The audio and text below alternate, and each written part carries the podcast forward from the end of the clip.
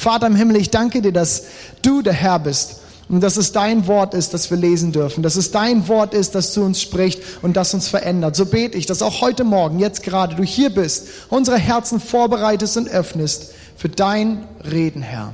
Amen. Amen. Ich möchte meine Predigt heute gerne mit einer kleinen naturwissenschaftlichen Anschauung beginnen. Ihr habt schon gesehen, hier vorne ist so eine Werkstatt aufgebaut, da kommen wir gleich zu. Dazu muss ich aber auch sagen, ich bin Geisteswissenschaftler, also all ihr Ingenieure, all ihr Biologen und was weiß ich nicht alles, was hier so sitzt, bitte seid gnädig mit mir, wenn ich versuche oder wenn ich diese Sachverhalte runterbrechen werde aufs Einfachste, so wie ich es eben verstehe. Ich möchte kurz über den Elastizitätsmodul sprechen. Großes Wort, das ich gelernt habe, was ich unserem Übersetzer auch erstmal geben musste. Jana, danke schön, dass sie sich das nochmal raussuchen kann, denn ich hatte nicht erwartet, dass sie das vielleicht so in ihrem normalen Vokabular irgendwie abgespeichert hat. Ich möchte da kurz ein bisschen drüber reden, weil ich meine, dass ich hieraus ganz nachvollziehbare und ganz interessante Ableitungen und Parallelen zu geistlichem Wachstum ziehen lassen. Was also ist der Elastizitätsmodul? Und ja, es heißt der Modul, keine Ahnung warum. Ich habe Eddie, jetzt Ingenieur, nochmal gefragt, er sagt, ja, das heißt so, keine Ahnung warum. Ich hätte ja immer das Modul gesagt. Aber wie auch immer, was ist das? Das hört sich ja erstmal ganz schlau an. Hat man so vielleicht noch nicht so viel gehört, ist aber im Grunde ganz leicht verständlich. Es beschreibt, vereinfacht gesagt, die mathematische Formel, wann ein Material sich wie verformt, und auch die sogenannte Streckgrenze, also den Punkt oder die Grenze, ab der ein Material dauerhaft verformt bleibt. Die Eigenschaften von Materialien sind hier sehr unterschiedlich und ich habe uns mal zwei Beispiele mitgemacht. Das eine müsstet ihr inzwischen in euren Händen halten. Wenn alles geklappt hat, habt ihr alle jetzt ein Gummiband in der Hand. Ist das richtig? Ist ein Gummiband bei euch angekommen oder wo noch nicht? Vielleicht so rumgefragt. Okay, sind einige Gummibänder noch nicht angekommen. Hier in diesem Block ist, glaube ich, noch gar nichts rumgegangen. Wo sind meine Gummibänderverteiler? Da oben. Hier in diesem Block fehlt, glaube ich, noch komplett. Und ich würde dir auch eins abnehmen.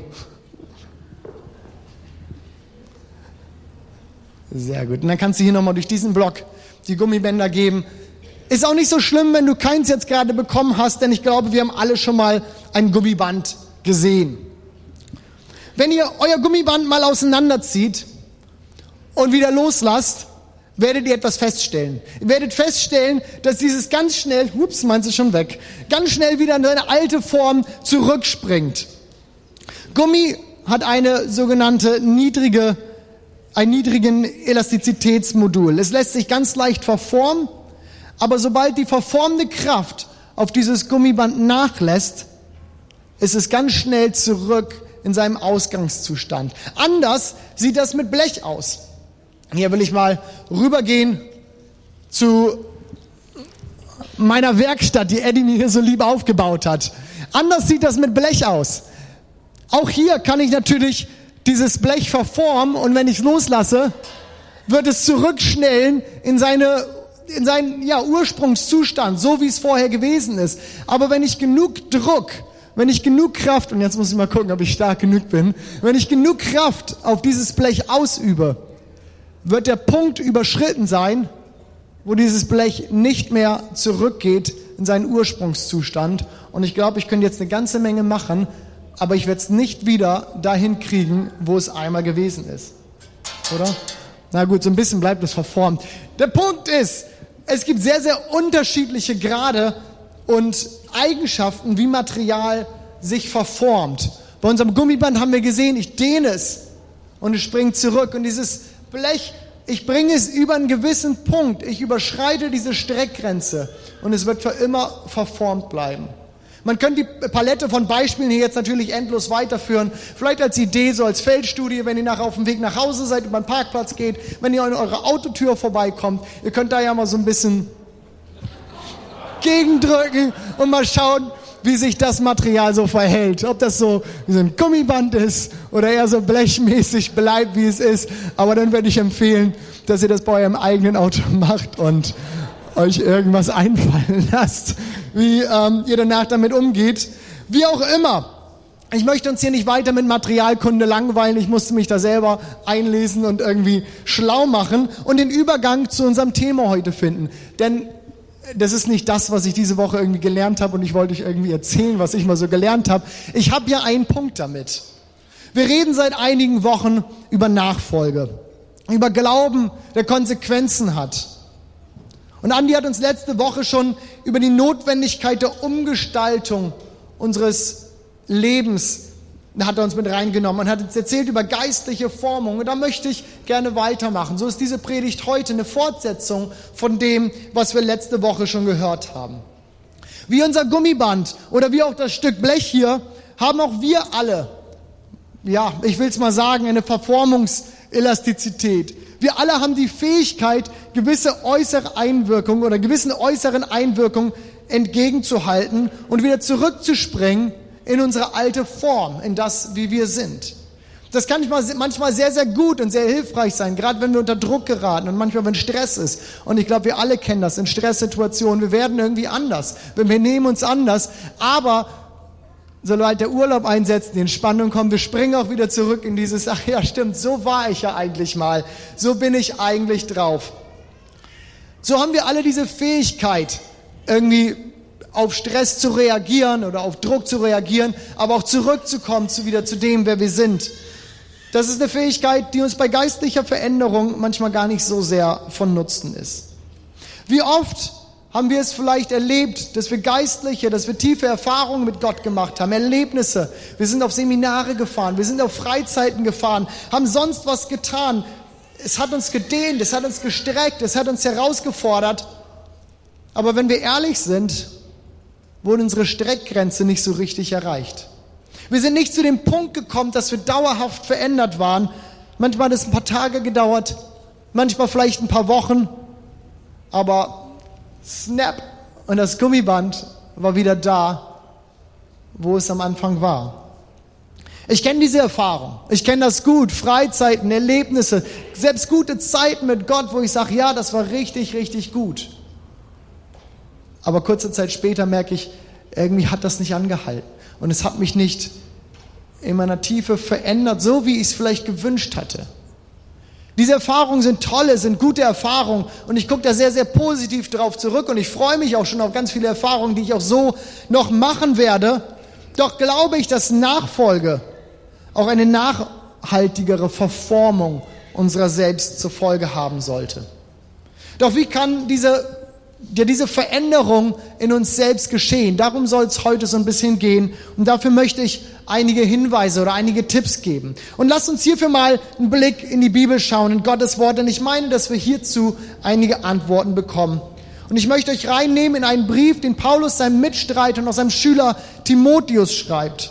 Und er gibt Timotheus einen Rat, der für unsere Fragestellung hier äußerst interessant ist. Und ich lese uns aus 1. Timotheus 4, die Verse 7-10. Ihr dürft gerne aufstehen, wenn ihr mögt. Wir als Gemeinde handhaben das so, dass wenn wir Gottes Wort lesen, dass wir gemeinsam aufstehen, einfach aus Respekt auch Gottes Wort gegenüber. Mit den unheiligen und kindischen Spekulationen, mit denen sich jene Leute befassen, sollst du dich nicht abgeben. Das ist so ein bisschen der Zusammenhang, da kommt das gerade her. Anscheinend hatte Timotheus sich mit irgendwas beschäftigt und seinen Kopf voll gemacht. Und Paulus sagt, nein, damit nicht. Was aber vielmehr? Übe dich vielmehr darin, so zu leben, dass Gott geehrt wird. Nicht umsonst heißt es, den Körper zu trainieren, bringt nur wenig Nutzen. Aber sich der Ehrfurcht vor Gott zu üben, ist in jeder Hinsicht nützlich, weil dem, der Gott ehrt, wahres Leben versprochen ist. Sowohl in dieser Welt als auch in der zukünftigen.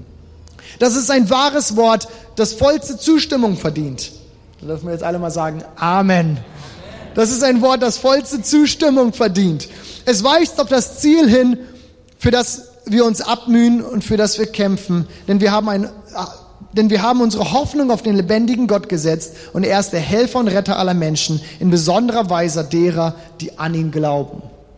Dankeschön, ihr dürft euch wieder setzen. Ein richtig cooler Text, finde ich. Was ist die Empfehlung, die Paulus seinem Schüler Timotheus hier mitzugeben hat? Er soll üben, er soll trainieren.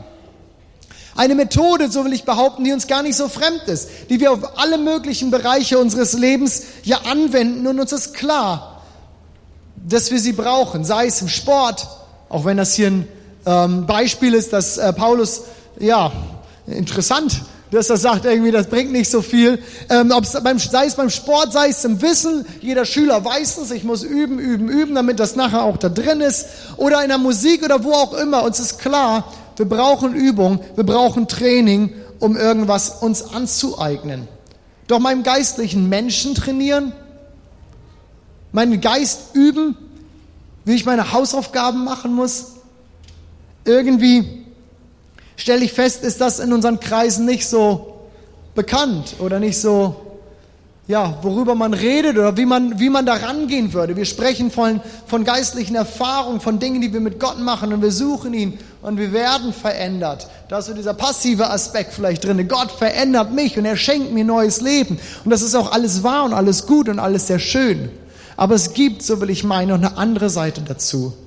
Und das ist der Punkt, wo ich selbst Verantwortung für mich, für mein Handeln, für mein Wesen, so wie ich bin, mit übernehme.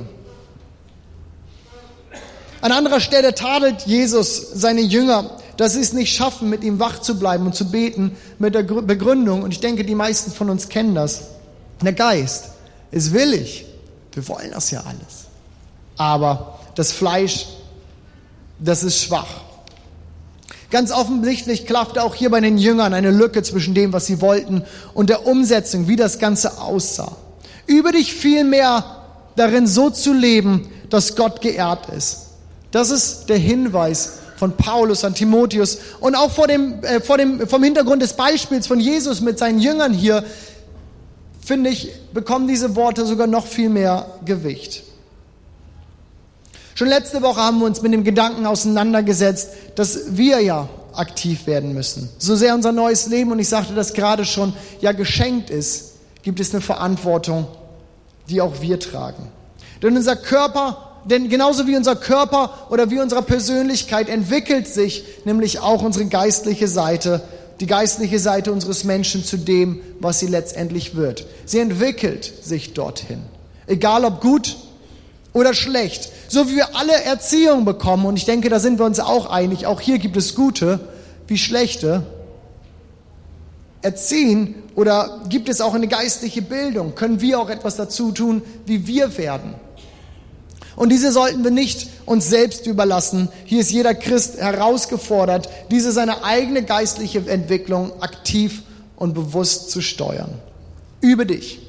Der Rat von Paulus an Timotheus. Doch wie übe ich meinen Geist, dass er nicht so wie das Gummiband sofort wieder zurückschnellt, dass er nicht so wie das Gummiband sofort wieder da ist, wo er vorher gewesen ist. Und lasst uns dafür, und ich ziehe immer mal so ein paar Beispiele heute heran, um das deutlich zu machen, um uns das klar zu machen, ein paar Beispiele, lasst uns dafür nochmal über den Tellerrand auch in andere Übungsfelder schauen. Und da möchte ich gerne eher ein Beispiel aus meinem Leben erzählen. David Ocko, Freund von mir, und ich haben letzten Sommer angefangen, joggen zu gehen. Wir haben uns das fest vorgenommen, regelmäßig joggen zu gehen. Wir haben letzten Sommer auch recht bald wieder aufgehört, joggen zu gehen, weil wir festgestellt haben, dass sich die Erfolge oder das, was wir gehofft hatten, an Erfolgen zu erreichen, nicht so richtig eingestellt hat.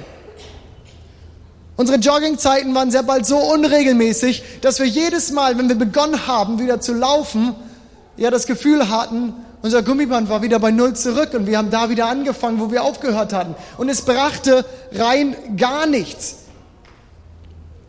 Und ich muss heute feststellen, das, was ich letztes Jahr angefangen habe, an Joggen und an Machen, das hat mir für heute gar nichts gebracht. Ich bin heute kein bisschen fitter und kein bisschen ausdauernder als letztes Jahr, bevor wir unseren Joggingversuch begangen haben. Und das Gleiche gilt so vieles. Wir verändern unseren Körper nicht über kurzzeitige Programme, über so ein paar Versuche, über ein, ich probiere das mal aus und schau, naja, der Erfolg hat sich nach zweimal nicht eingestellt, also kann das nicht sein. Wir lernen ja auch kein Instrument, und ich spiele Gitarre und ich liebe Gitarre spielen. Wir lernen auch kein Instrument, indem wir 2, 3, 4 Unterrichtsstunden nehmen und danach meinen, jetzt muss das ja so laufen. Nein, das passiert durch ständiges Wiederholen, durch stetes Üben, durch Üben der Techniken und der Fingersätze, durch Tonleitern und Matze, du weißt das auch. Ich weiß nicht, wie viel du deine Tonleitern hoch und runter üben musstest und gespielt hast, bis das da rauskommt, was heute aus der Gitarre rauskommt. Wir üben so lange, bis wir es fast im Schlaf können, bis wir es blind können. Ein Training, das bei mir, hoffe ich zumindest, dass ich ein bisschen besser bewältigt habe als mein Joggingversuch letztes Jahr. Aber auch mit unseren geistlichen Übungen, will ich meinen, funktioniert das nicht groß anders. Auch sie funktionieren nicht groß nach einem anderen Schema. Daher ist es unverzichtbar, und das ist mir ganz wichtig, dass dieser Punkt irgendwie bei uns ankommt. Daher ist es unverzichtbar, das, was so in real life, das, was in Stresssituationen oder in so einem ach so vollen Alltag funktionieren soll, dass wir das in unzähligen Trockenübungen vorbereiten. Und ich möchte uns gleich erklären, was ich damit meine. In den letzten Jahrhunderten ist dieses Training oder diese Trockenübung, haben die einen Namen bekommen. Und es ist der Name geistliche Übung, als das sind diese Übungen bekannt geworden.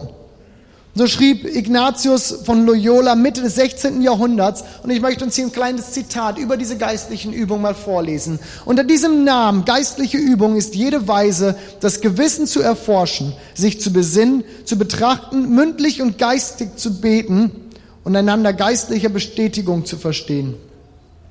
Denn so wie das Umhergehen, Wandern und Laufen leibliche Übungen sind, genauso nennt man geistliche Übung jene Weise, die Seele darauf vorzubereiten und einzustellen, um alle ungeordneten Anhänglichkeiten von sich zu entfernen und nach ihrer Entfernung den göttlichen Willen in der Einstellung des eigenen Lebens zum Heil der Seele zu suchen und zu finden.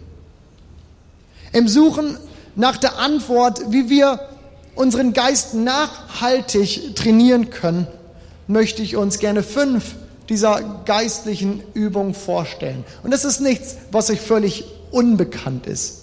Aber ich glaube, manchmal haben wir sie nie aus diesem Blickwinkel, aus diesem Blickwinkel betrachtet. Und das möchte ich heute Morgen ganz gerne ändern, dass wir sagen, okay, das sind Dinge, die kann ich tun, um mich nachhaltig zu verändern. Das sind Dinge, die kann ich tun, um mich zu trainieren, mein Geist ganz bewusst Einfluss darauf zu nehmen. Und so möchte ich das gerne machen. Ihr dürft gerne mitschreiben, es werden 5 Punkte sein, eine ganz klassische, ja, ich wollte schon sagen, eine 5-Punkt-Predigt. Nein, eigentlich ist es eine 1-Punkt-Predigt, aber ich habe jetzt 5 Beispiele, an denen ich euch zeigen möchte, hier, das können wir tun, um unseren Geist zu beeinflussen, zu trainieren oder unseren geistlichen Menschen vielmehr. Das erste ist, und das ist die grundlegendste geistliche Übung, das Gebet. Ich denke mal, guck mal. Ja, yeah, das Gebet. Das Gebet ist Essenz unserer Beziehung zu Gott. Es ist der Dreh- und Angelpunkt unserer Nachfolge. Darüber sind wir uns klar und bewusst. Denn wie in den letzten Wochen betont, geht es ja um mehr als nur ein Wissen und ein Verstehen und eingesehen haben, dass Jesus Gott ist. Nein, es geht um viel mehr. Es geht um diese Beziehung. Es geht um dieses Miteinander. Und wie das überall sonst in jeder menschlichen Beziehung ja auch ist, lebt eine Beziehung von ihrer Kommunikation. Die Gemeinde in Thessaloniki ermutigt Paulus, betet ohne Unterlass. Und auch der ersten Gemeinde in Jerusalem, von denen sehen wir und lesen wir, dass sie beständig im Gebet waren. So ist Gebet ein ganz, ganz wichtiger, ein andauernder Aspekt im Leben eines jeden Christens, im Leben einer jeden Gemeinde. Und nun komme ich her und erzähle, und Gebet kann auch eine Übung sein. Steht vielleicht ja erstmal so ein bisschen im Widerspruch. Wie kann das eine Übung sein? Etwas, worauf ich mich vorbereite, auf etwas, wie ich mich trainiere, wenn es doch irgendwie das natürlichste Verhalten eines Christen sein sollte. Degradiere ich das Gebet damit nicht zu irgendwas Niedrigerem und nehme ihm am Ende seine Freiheit sogar? Ich möchte behaupten, nein, im Gegenteil. Im Gegenteil ist das so. Viel zu leicht geben wir uns, glaube ich, damit zufrieden, zu beten, wann uns danach ist. Wir beten, wenn wir eine Not haben. Wir beten, wenn wir vielleicht Glücksgefühle haben. Wir beten, wenn wir uns danach fühlen und wenn wir merken, jetzt gerade passt es überhaupt. Doch wo bleibt da der ganz normale Dialog? Wo bleibt dort die Beständigkeit? Zu beten im dauerhaften Austausch mit Gott. Meine Erfahrung ist, dass das Gebet nicht zu kurz kommt in unserem Leben, weil es nur zur Routine geworden ist.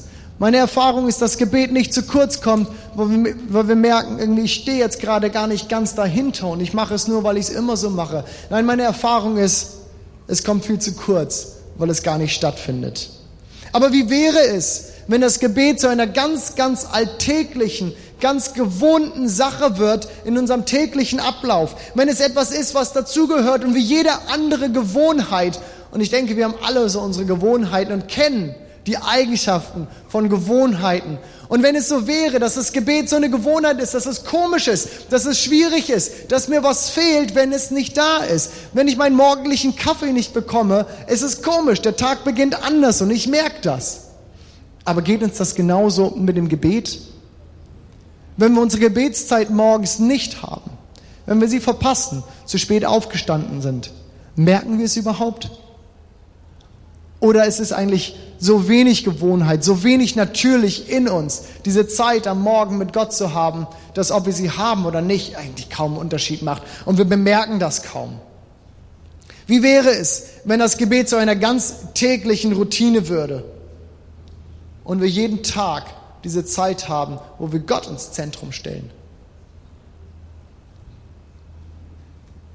Beten ist etwas Natürliches. Es ist etwas Dynamisches und es lässt sich von mir auch nicht durch irgendeine Gewohnheit in den Käfig sperren.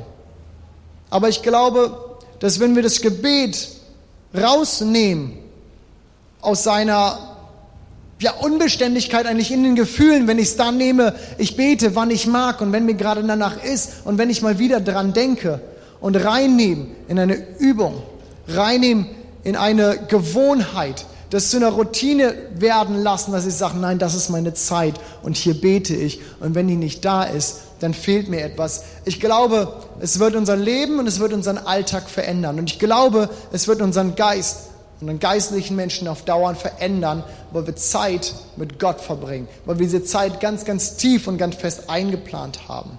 Das Treue, das beständige Danken, das Loben und das Bitten, es hat Wirkung und Einfluss auf uns. Und das ist etwas, das sollten wir nicht immer wieder sporadisch irgendwie ranziehen, sondern ich glaube, dass es etwas ist, was beständig und immer wieder da sein sollte. Aber dafür müssen wir es planen. Dafür müssen wir uns darin üben. Wir müssen sagen, das passiert nicht einfach so, sondern ich weiß ganz genau, warum es passiert, weil ich das plane. Die zweite Übung, auf die ich kommen möchte, damit wir hier irgendwann zum Ende kommen, ist das Fasten. Eigentlich auch nichts, was wir jetzt uns irgendwie sonderlich fremd ist. Vor kurzem haben wir als Gemeinde eine Fastenzeit gehabt und haben uns darauf konzentriert. Der bewusste, der freiwillige Verzicht auf die Befriedigung eines körperlichen Verlangens zu geistlichen Zwecken. Das ist mal so eine Definition, die ich für das Fasten gesucht habe. Am Donnerstag lief ich durch die Stadt. Ich kam gerade von der Predigtvorbereitung, saß im Café, habe mich ein bisschen rausgenommen, ein bisschen Zeit dafür genommen und lief an zwei Frauen vorbei und die unterhielten sich übers Fasten. Das passiert mir auch nicht jeden Tag, dass ich durch die Stadt laufe und neben mir redet jemand übers Fasten. Es war ganz lustig. Die eine meinte so zur Osterzeit, ich faste auf Sport. Und danach kam der Nachsatz und mein Mann auf Sellerie. Und irgendwie fand ich das cool. Mir hat das an dem Tag ein Lächeln aufs Gesicht gezaubert und ich dachte, komm, das erzähle ich heute auch nochmal. Aber vielleicht kann das Fasten ja auch nochmal mehr sein. Und wir können es ausweiten über das Sellerie hinaus. Fasten. Für Jesus stand es völlig außer Frage, dass wir fasten würden. Als er darauf angesprochen wird, sagt er ganz klar, klar werden meine Jünger fasten, wenn ich weg bin. Im Moment ist es ja wie der Bräutigam, der bei der Hochzeit ist. Aber wenn der Bräutigam weg ist, wenn er wieder weg ist, dann kommt die Zeit und meine Jünger werden fasten. Jesus setzt das so selbstverständlich voraus. Und das ist irgendwie erstaunlich, wie sehr Fasten in unseren Gemeinden heute doch in den Hintergrund gerückt ist. Dabei ist Fasten ein so starker Katalysator für geistliche Fokussiertheit. Im Fasten nehmen wir Zeit für Gott ganz in Fokus und lassen unsere Bedürfnisse mal hinten anstehen. Unsere Bedürfnisse melden sich im Fasten ganz, ganz stark, indem sie sagen, du hast Hunger.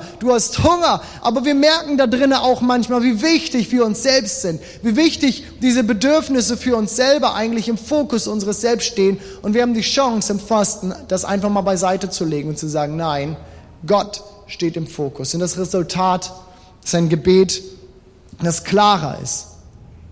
Es sind Zeiten, so habe ich das erlebt, in denen wir empfänglicher sind für das Reden Gottes, weil wir einige Dinge abgeschaltet haben, die uns ablenken und unseren Fokus auf Gott gesetzt haben.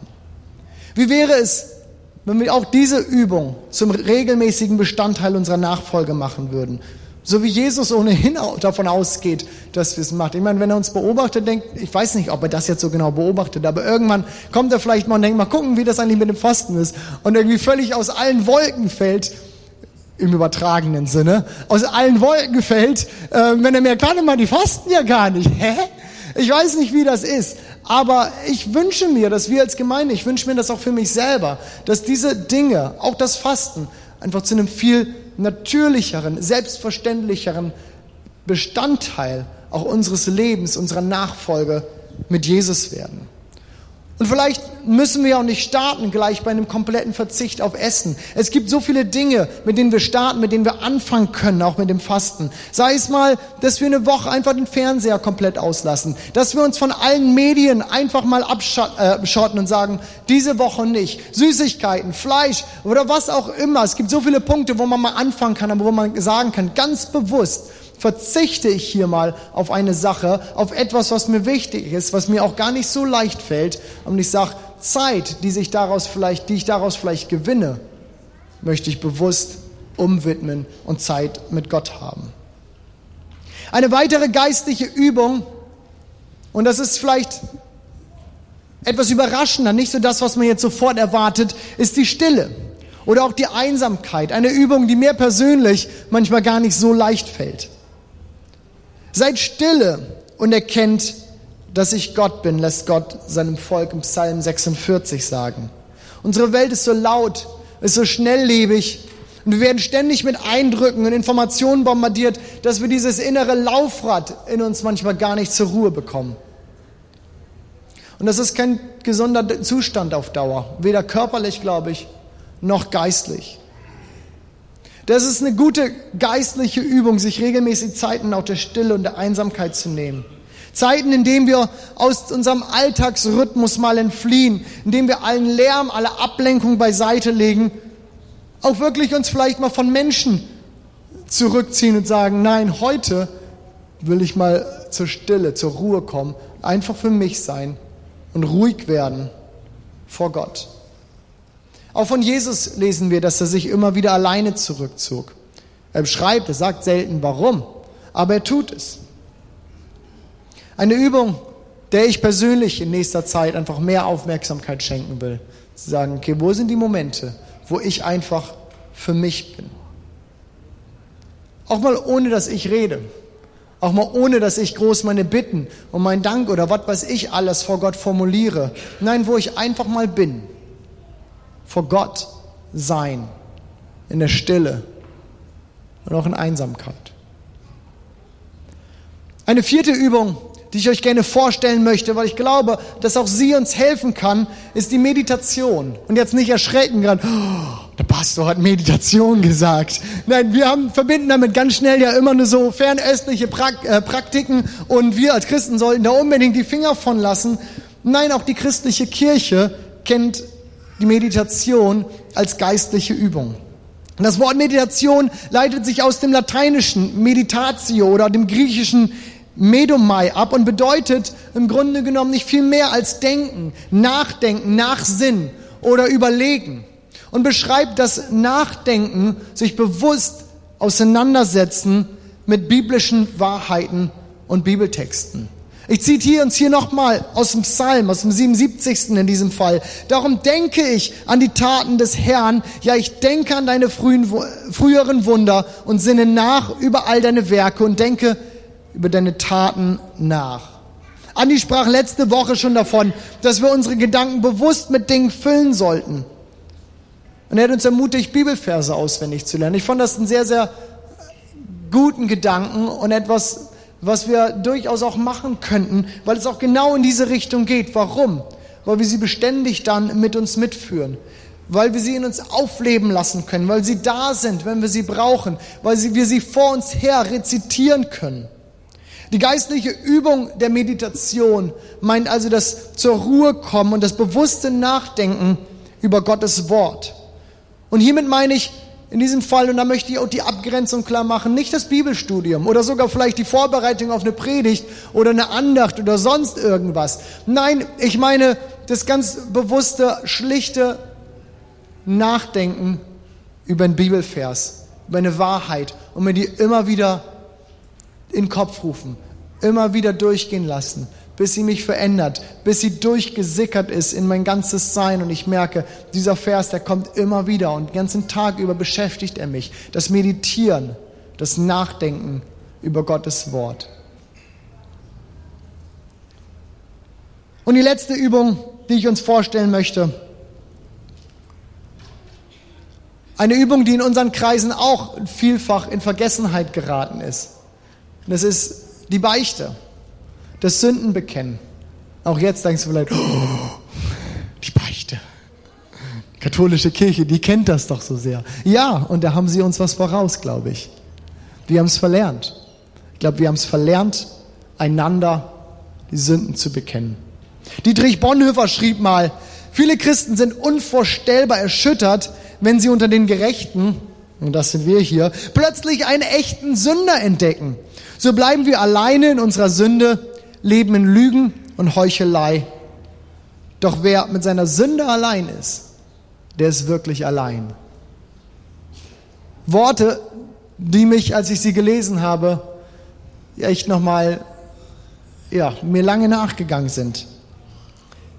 Als wir Jesus kennengelernt haben und uns bekehrt haben, da, klar, alle haben erkannt, wir sind Sünder und wir haben Jesus unsere Sünden übergeben und haben Vergebung empfangen. Und auch jetzt, glaube ich, ist uns allen irgendwo bewusst, dass wir immer wieder auch diesen Aspekt brauchen von, okay, Gott, du musst mir vergeben, es tut mir leid, sorry, ich habe missgebaut, wirst du mir nochmal vergeben? Und er tut es. Diesen Aspekt, ich glaube, der ist uns klar und der ist da. Aber den Gedanken, dass wir einander unsere Sünden bekennen, der ist weitgehend abhanden gekommen. Und das ist echt schade, weil ich glaube, dass hier drin eine wundervoll befreiende Kraft liegt, miteinander ehrlich zu sein, Menschen zu haben, von denen wir einmal bildlich gesprochen die Hosen runterlassen können und sagen, du, hier stehe ich, so bin ich, so geht's mir, das sind meine Kämpfe, die ich kämpfe, das sind die Fronten, an denen ich immer wieder falle. So sieht das aus. Warum ist das gut? Warum sollten wir das machen? Warum sollten wir uns verletzlich machen? Warum sollten wir hier jede Tür öffnen dafür, dass wir irgendwie verletzt werden können? Ich möchte euch 2 Punkte nennen, warum das gut ist. Zum Ersten, weil es uns demütig hält. Gottes Wort sagt, dass Gott dem Stolzen widersteht, aber dem Demütigen Gnade gibt. Zu unserem eigenen Wohl ist es gut, wenn es Menschen gibt, die wissen, wie es mir wirklich geht. Wenn es Menschen dort gibt, die wissen, wo ich wirklich stehe. Und zum anderen nimmt es meiner Sünde seine Macht über mich. Es nimmt ihr seine Kraft, weil ich auf einmal nicht mehr alleine dastehe. Es ist nicht mehr im Verborgenen, es ist rausgekommen, es ist ans Licht gekommen und es gibt jemand anders. Und das ist ein Vorrecht, was wir als Geschwister miteinander haben, dass ich dir, dass du mir die Vergebung Jesu zusprechen kannst, dort, wo ich dir meine Sünde bekenne. Du sagst, ich will das nicht, es tut mir leid. Und du sagst, ja, und der Herr hat dir vergeben. Es hilft uns, manchmal uns selbst zu vergeben, wenn dort jemand ist, der mich daran bekräftigt. Und die Vergebung Jesu haben wir uns an dem Punkt der Buße ohnehin ganz, ganz sicher.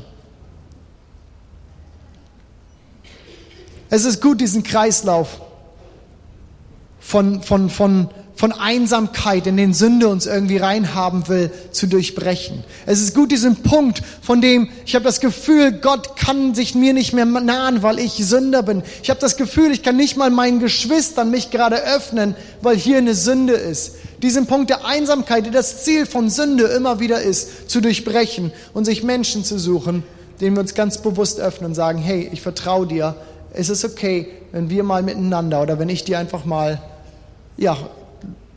meine Sünden bekenne. Ich möchte das tun und ich möchte da Befreiung in meinem Leben erleben. Ich glaube, dass ganz neue Freiheit und auch Leichtigkeit in unserem Geist das Resultat sein wird, wenn wir ehrlich an diesem Punkt miteinander sind. Vielleicht nicht auf der großen Bühne und du rufst einmal an die ganze Menge, hört mal zu, wo ich sündige. Nein, such dir jemanden deines Vertrauens und du sagst, das ist etwas, was ich pflegen möchte mit dir. Beichte.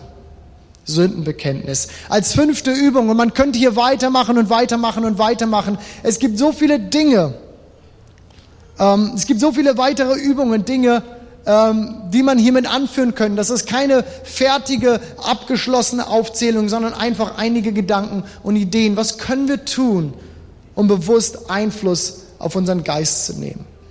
Vielleicht sei an dieser Stelle nochmal ganz deutlich gesagt, diese Übungen sind nichts, womit wir uns irgendwas verdienen könnten. Sie sind nichts, wo wir bei Gott irgendwo extra Punkte sammeln oder sonst was. Nein, das nicht.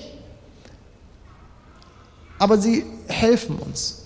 Sie helfen uns eben bewusst, uns mit Dingen zu füllen, die uns im Geist weiterbringen. Sie helfen uns ganz bewusst, Einfluss eben auf unseren Geistmenschen zu nehmen und das nicht sich selbst oder diese Entwicklung sich selbst zu überlassen und mit all den anderen Dingen, die uns so beeinflussen, die auf uns einprasseln, auch irgendwo hier zu schauen, wo kriege ich am einen oder anderen vielleicht auch einen Impuls, dass mein Geist irgendwie mal erbaut, ermutigt oder vorangebracht wird. Denn ich glaube, all die anderen Einflüsse und die Dinge sind ganz natürlich ohnehin da.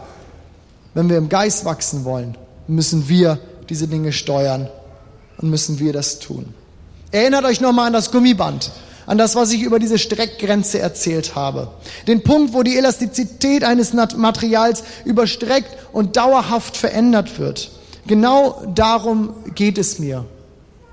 Ich glaube, dass geistliche Übungen uns da einfach helfen können, den Punkt unserer eigenen, Elastizität, den Punkt unseres eigenen Könnens oder dieser Gabe eigentlich immer wieder zurückzuspringen in das, wo wir eigentlich sind, irgendwie zu überwinden und zu sagen, nein, ich erhöhe den Druck und ich möchte sehen, wie ich dauerhaft verändert werde. Und das tue ich durch ein beständiges Hinzufügen, zu einem beständigen Einfluss, den ich nehme auf meinem Geist, bis ich irgendwann merke, hey, hier hat sich was verändert. Tricksen wir uns nicht aus. Ich glaube, wir brauchen das. Und ich glaube, wir wissen das. Ich glaube, wir haben alle die Erfahrung gemacht, dass wir uns was vorgenommen haben und am Ende doch da wieder waren, wo wir gestartet haben. Bau dir deinen Trainingsplan für deinen Geistmenschen. Geh das aktiv an. Oder ich möchte da nochmal auf die Beispiele von vorhin zurückkommen. Was passiert, wenn wir das nicht tun? Irgendwann kommt sonst der Marathon. Und hier bin ich bei dem Beispiel von David und mir und unserem Jogging-Versuch. Irgendwann kommt sonst der Marathon, aber wir sind nicht vorbereitet. Irgendwann kommt das Konzert, das wir spielen sollen. Aber du weißt zwar, wie es klingen soll, aber kannst es nicht spielen. Irgendwann kommen Zeiten in unserem Leben, in denen deinem geistlichen Leben die Leichtigkeit fehlt. Es kommen Zeiten, es kommen die finsteren Täler, es kommen Versuchungen, es kommen Zweifel oder was auch immer alles kommen kann. Und das sind die Zeiten, in denen diese Trockenübungen greifen, wo wir erleben, dass unser geistlicher Muskel so stark geworden ist, dass er eben nicht gleich wieder zurückspringt, sich nicht einfach umwerfen lässt, sondern ganz im Gegensatz zu diesem Gummiband gestreckt ist und bleibt. Das ist doch das Ziel.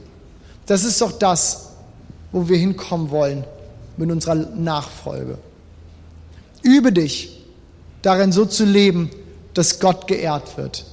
Das ist die Herausforderung, das ist die Ermutigung und auch der Rat, den Paulus dem Timotheus gibt. Und das ist auch die Herausforderung oder die Aufforderung, die ich an uns heute wenden möchte. Werden wir aktiv, begeben wir uns auf den Übungsplatz unseres Geistes und üben uns.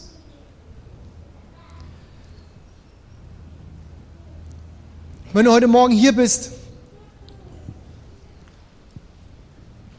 und merkst, dass du nachlässig umgegangen bist mit diesem Punkt, auch mit der Entwicklung deines Geistes, auch dem, wo du selber stehst und merkst, nein, im Grunde genommen nähere ich meinen Geist fast gar nicht. Dann ist das der Punkt heute Morgen, wo ich dich ermutigen möchte, eine Entscheidung zu treffen.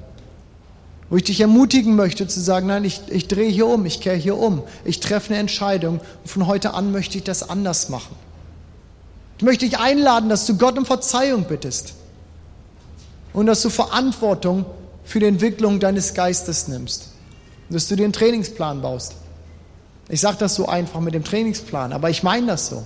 Dass du dir einen Trainingsplan baust. Dass du überlegst, wo sind die Zeiten, was sind die Dinge, die ich tun kann, dass ich schaue, womit ich gefüllt werde. Dass ich schaue, womit ich meinen Geist fülle. Und ich erinnere uns an die Übung, die ich gerade genannt habe. Bau dir das regelmäßige Gebet in deinen Alltag ein. Das Fasten immer wieder, die Zeiten der Stille.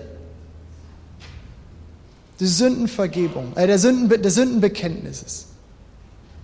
Wo findet das Anteil in deinem Alltag? Genauso möchte ich aber auch fragen, ob hier jemand heute Morgen ist, der Jesus als seinen Gott so noch gar nicht kennt. Du sitzt hier vielleicht und hörst dir das an, hörst das alles, aber in dir merkst du, dieser Gott, von dem hier die Rede ist, ich kenne den gar nicht. Und auch dort, ich möchte dich einladen. Es gibt heute Morgen die Chance, dass sich das verändert. Jesus ist hier und Jesus wünscht sich, dass du heute Morgen eine Entscheidung triffst für ihn, dein Leben ihm gibst und deinen Geist vielleicht mit dem ersten Ruck, mit dem ersten Start auf eine Reise schickst und sagst, Gott, ab heute möchte ich dir gehören. Und ich möchte diese Frage stellen, ist hier heute Morgen irgendjemand, der sagt, ich kenne Jesus noch nicht, aber ich möchte ihn gerne kennenlernen. Dann ist jetzt der Moment, heb doch kurz einmal deine Hand. Wir würden das gerne sehen. Ich würde das gerne sehen und nachher auch noch mit dir beten. Und wir als Gemeinde wollen dich feiern, wenn du sagst, heute Morgen möchte ich eine Entscheidung für Jesus treffen. Gibt es hier irgendjemanden, der sagt, ich möchte mein Leben Jesus geben? Dann heb doch jetzt kurz deine Hand. Und wenn nicht, ist das auch in Ordnung. Dann möchte ich den anderen Aufruf oder auch diese andere Herausforderung eigentlich erneuern, zu sagen, wo stehst du mit deinem Leben? Wo stehst du in der Entwicklung deines Geistes, dein Trainingsplan? Triff heute Morgen eine Entscheidung und sag, okay Gott, ich will da weiter. Ich nehme die Verantwortung für die Entwicklung meines Geistmenschen. Und ab heute Morgen werde ich schauen, was ich anders machen kann. Was in meiner Hand liegt, was in meiner Kraft liegt. Jesus, ich danke dir für diesen Tag. Ich danke dir für diesen Gottesdienst, den wir gemeinsam feiern dürfen und die Gedanken, die du in uns hineingelegt hast heute. Und ich bete, Vater, dass wir als Gemeinde wachsen in der Nachfolge, dass das nicht etwas ist, was wir nur irgendwie nach außen raus sagen, was wir proklamieren, sondern dass wir die Frucht desgleichen sehen, Herr. Dass wir wachsen in der Nachfolge. Und ich bete, Vater, dass wir alle uns hinterfragen und schauen, wo können wir Einfluss auf unseren eigenen Geistmenschen nehmen? Wo können diese geistlichen Übungen etwas sein, wo wir uns trainieren, wo wir stark werden, wo wir reifen im Glauben? Und ich bete, Herr, dass du uns nachgehst, dass du unsere Herzen weich machst und dass du uns aufmerksam machst, wo du denkst, dass wir noch weiter können, wo du denkst, dass wir hier ganz neu einfach vielleicht nochmal einen Fokus drauf legen können. Jesus, ich bete, dass dieser Morgen nicht einfach so vorbeigeht, ohne etwas in uns zu tun, sondern wir herausgefordert sind, Verantwortung zu übernehmen, dort, wo es in unserem Ermessen liegt. Ich bitte, dass die Gebetsteams sich aufstellen hier an den Seiten, einfach mit da sind. Und ich bitte als Gemeinde, dass ihr doch einmal mit aufsteht, wenn wir jetzt in die Zeit auch der Reaktion gehen, dass jeder für sich, ihr das einfach für euch einfach nochmal durchgehen lasst, durch den Kopf gehen lasst und mit Gott sprecht. Gott, wo stehe ich und wo ist meine Herausforderung heute Morgen? Sucht die Gebetsteams auf, dort, wo ihr Hilfe braucht, wo ihr Hilfe sucht. Wenn ihr merkt, das sind gewisse Punkte, die auch jetzt einfach schon ansetzen, wo ihr merkt, der Punkt der Beichte, das ist etwas, das brauche ich. Ich brauche hier Befreiung. Sucht Hilfe, sucht euch Beter, sucht euch eure Nachbarn, betet miteinander. Aber lasst es nicht einfach so vorbeilaufen. Der Herr segne dich und behüte dich. Der Herr lasse sein Angesicht leuchten über dir und sei dir gnädig. Der Herr hebe sein Angesicht über dich und gebe dir Frieden. Amen. Habt eine gute Woche, eine gesegnete Woche.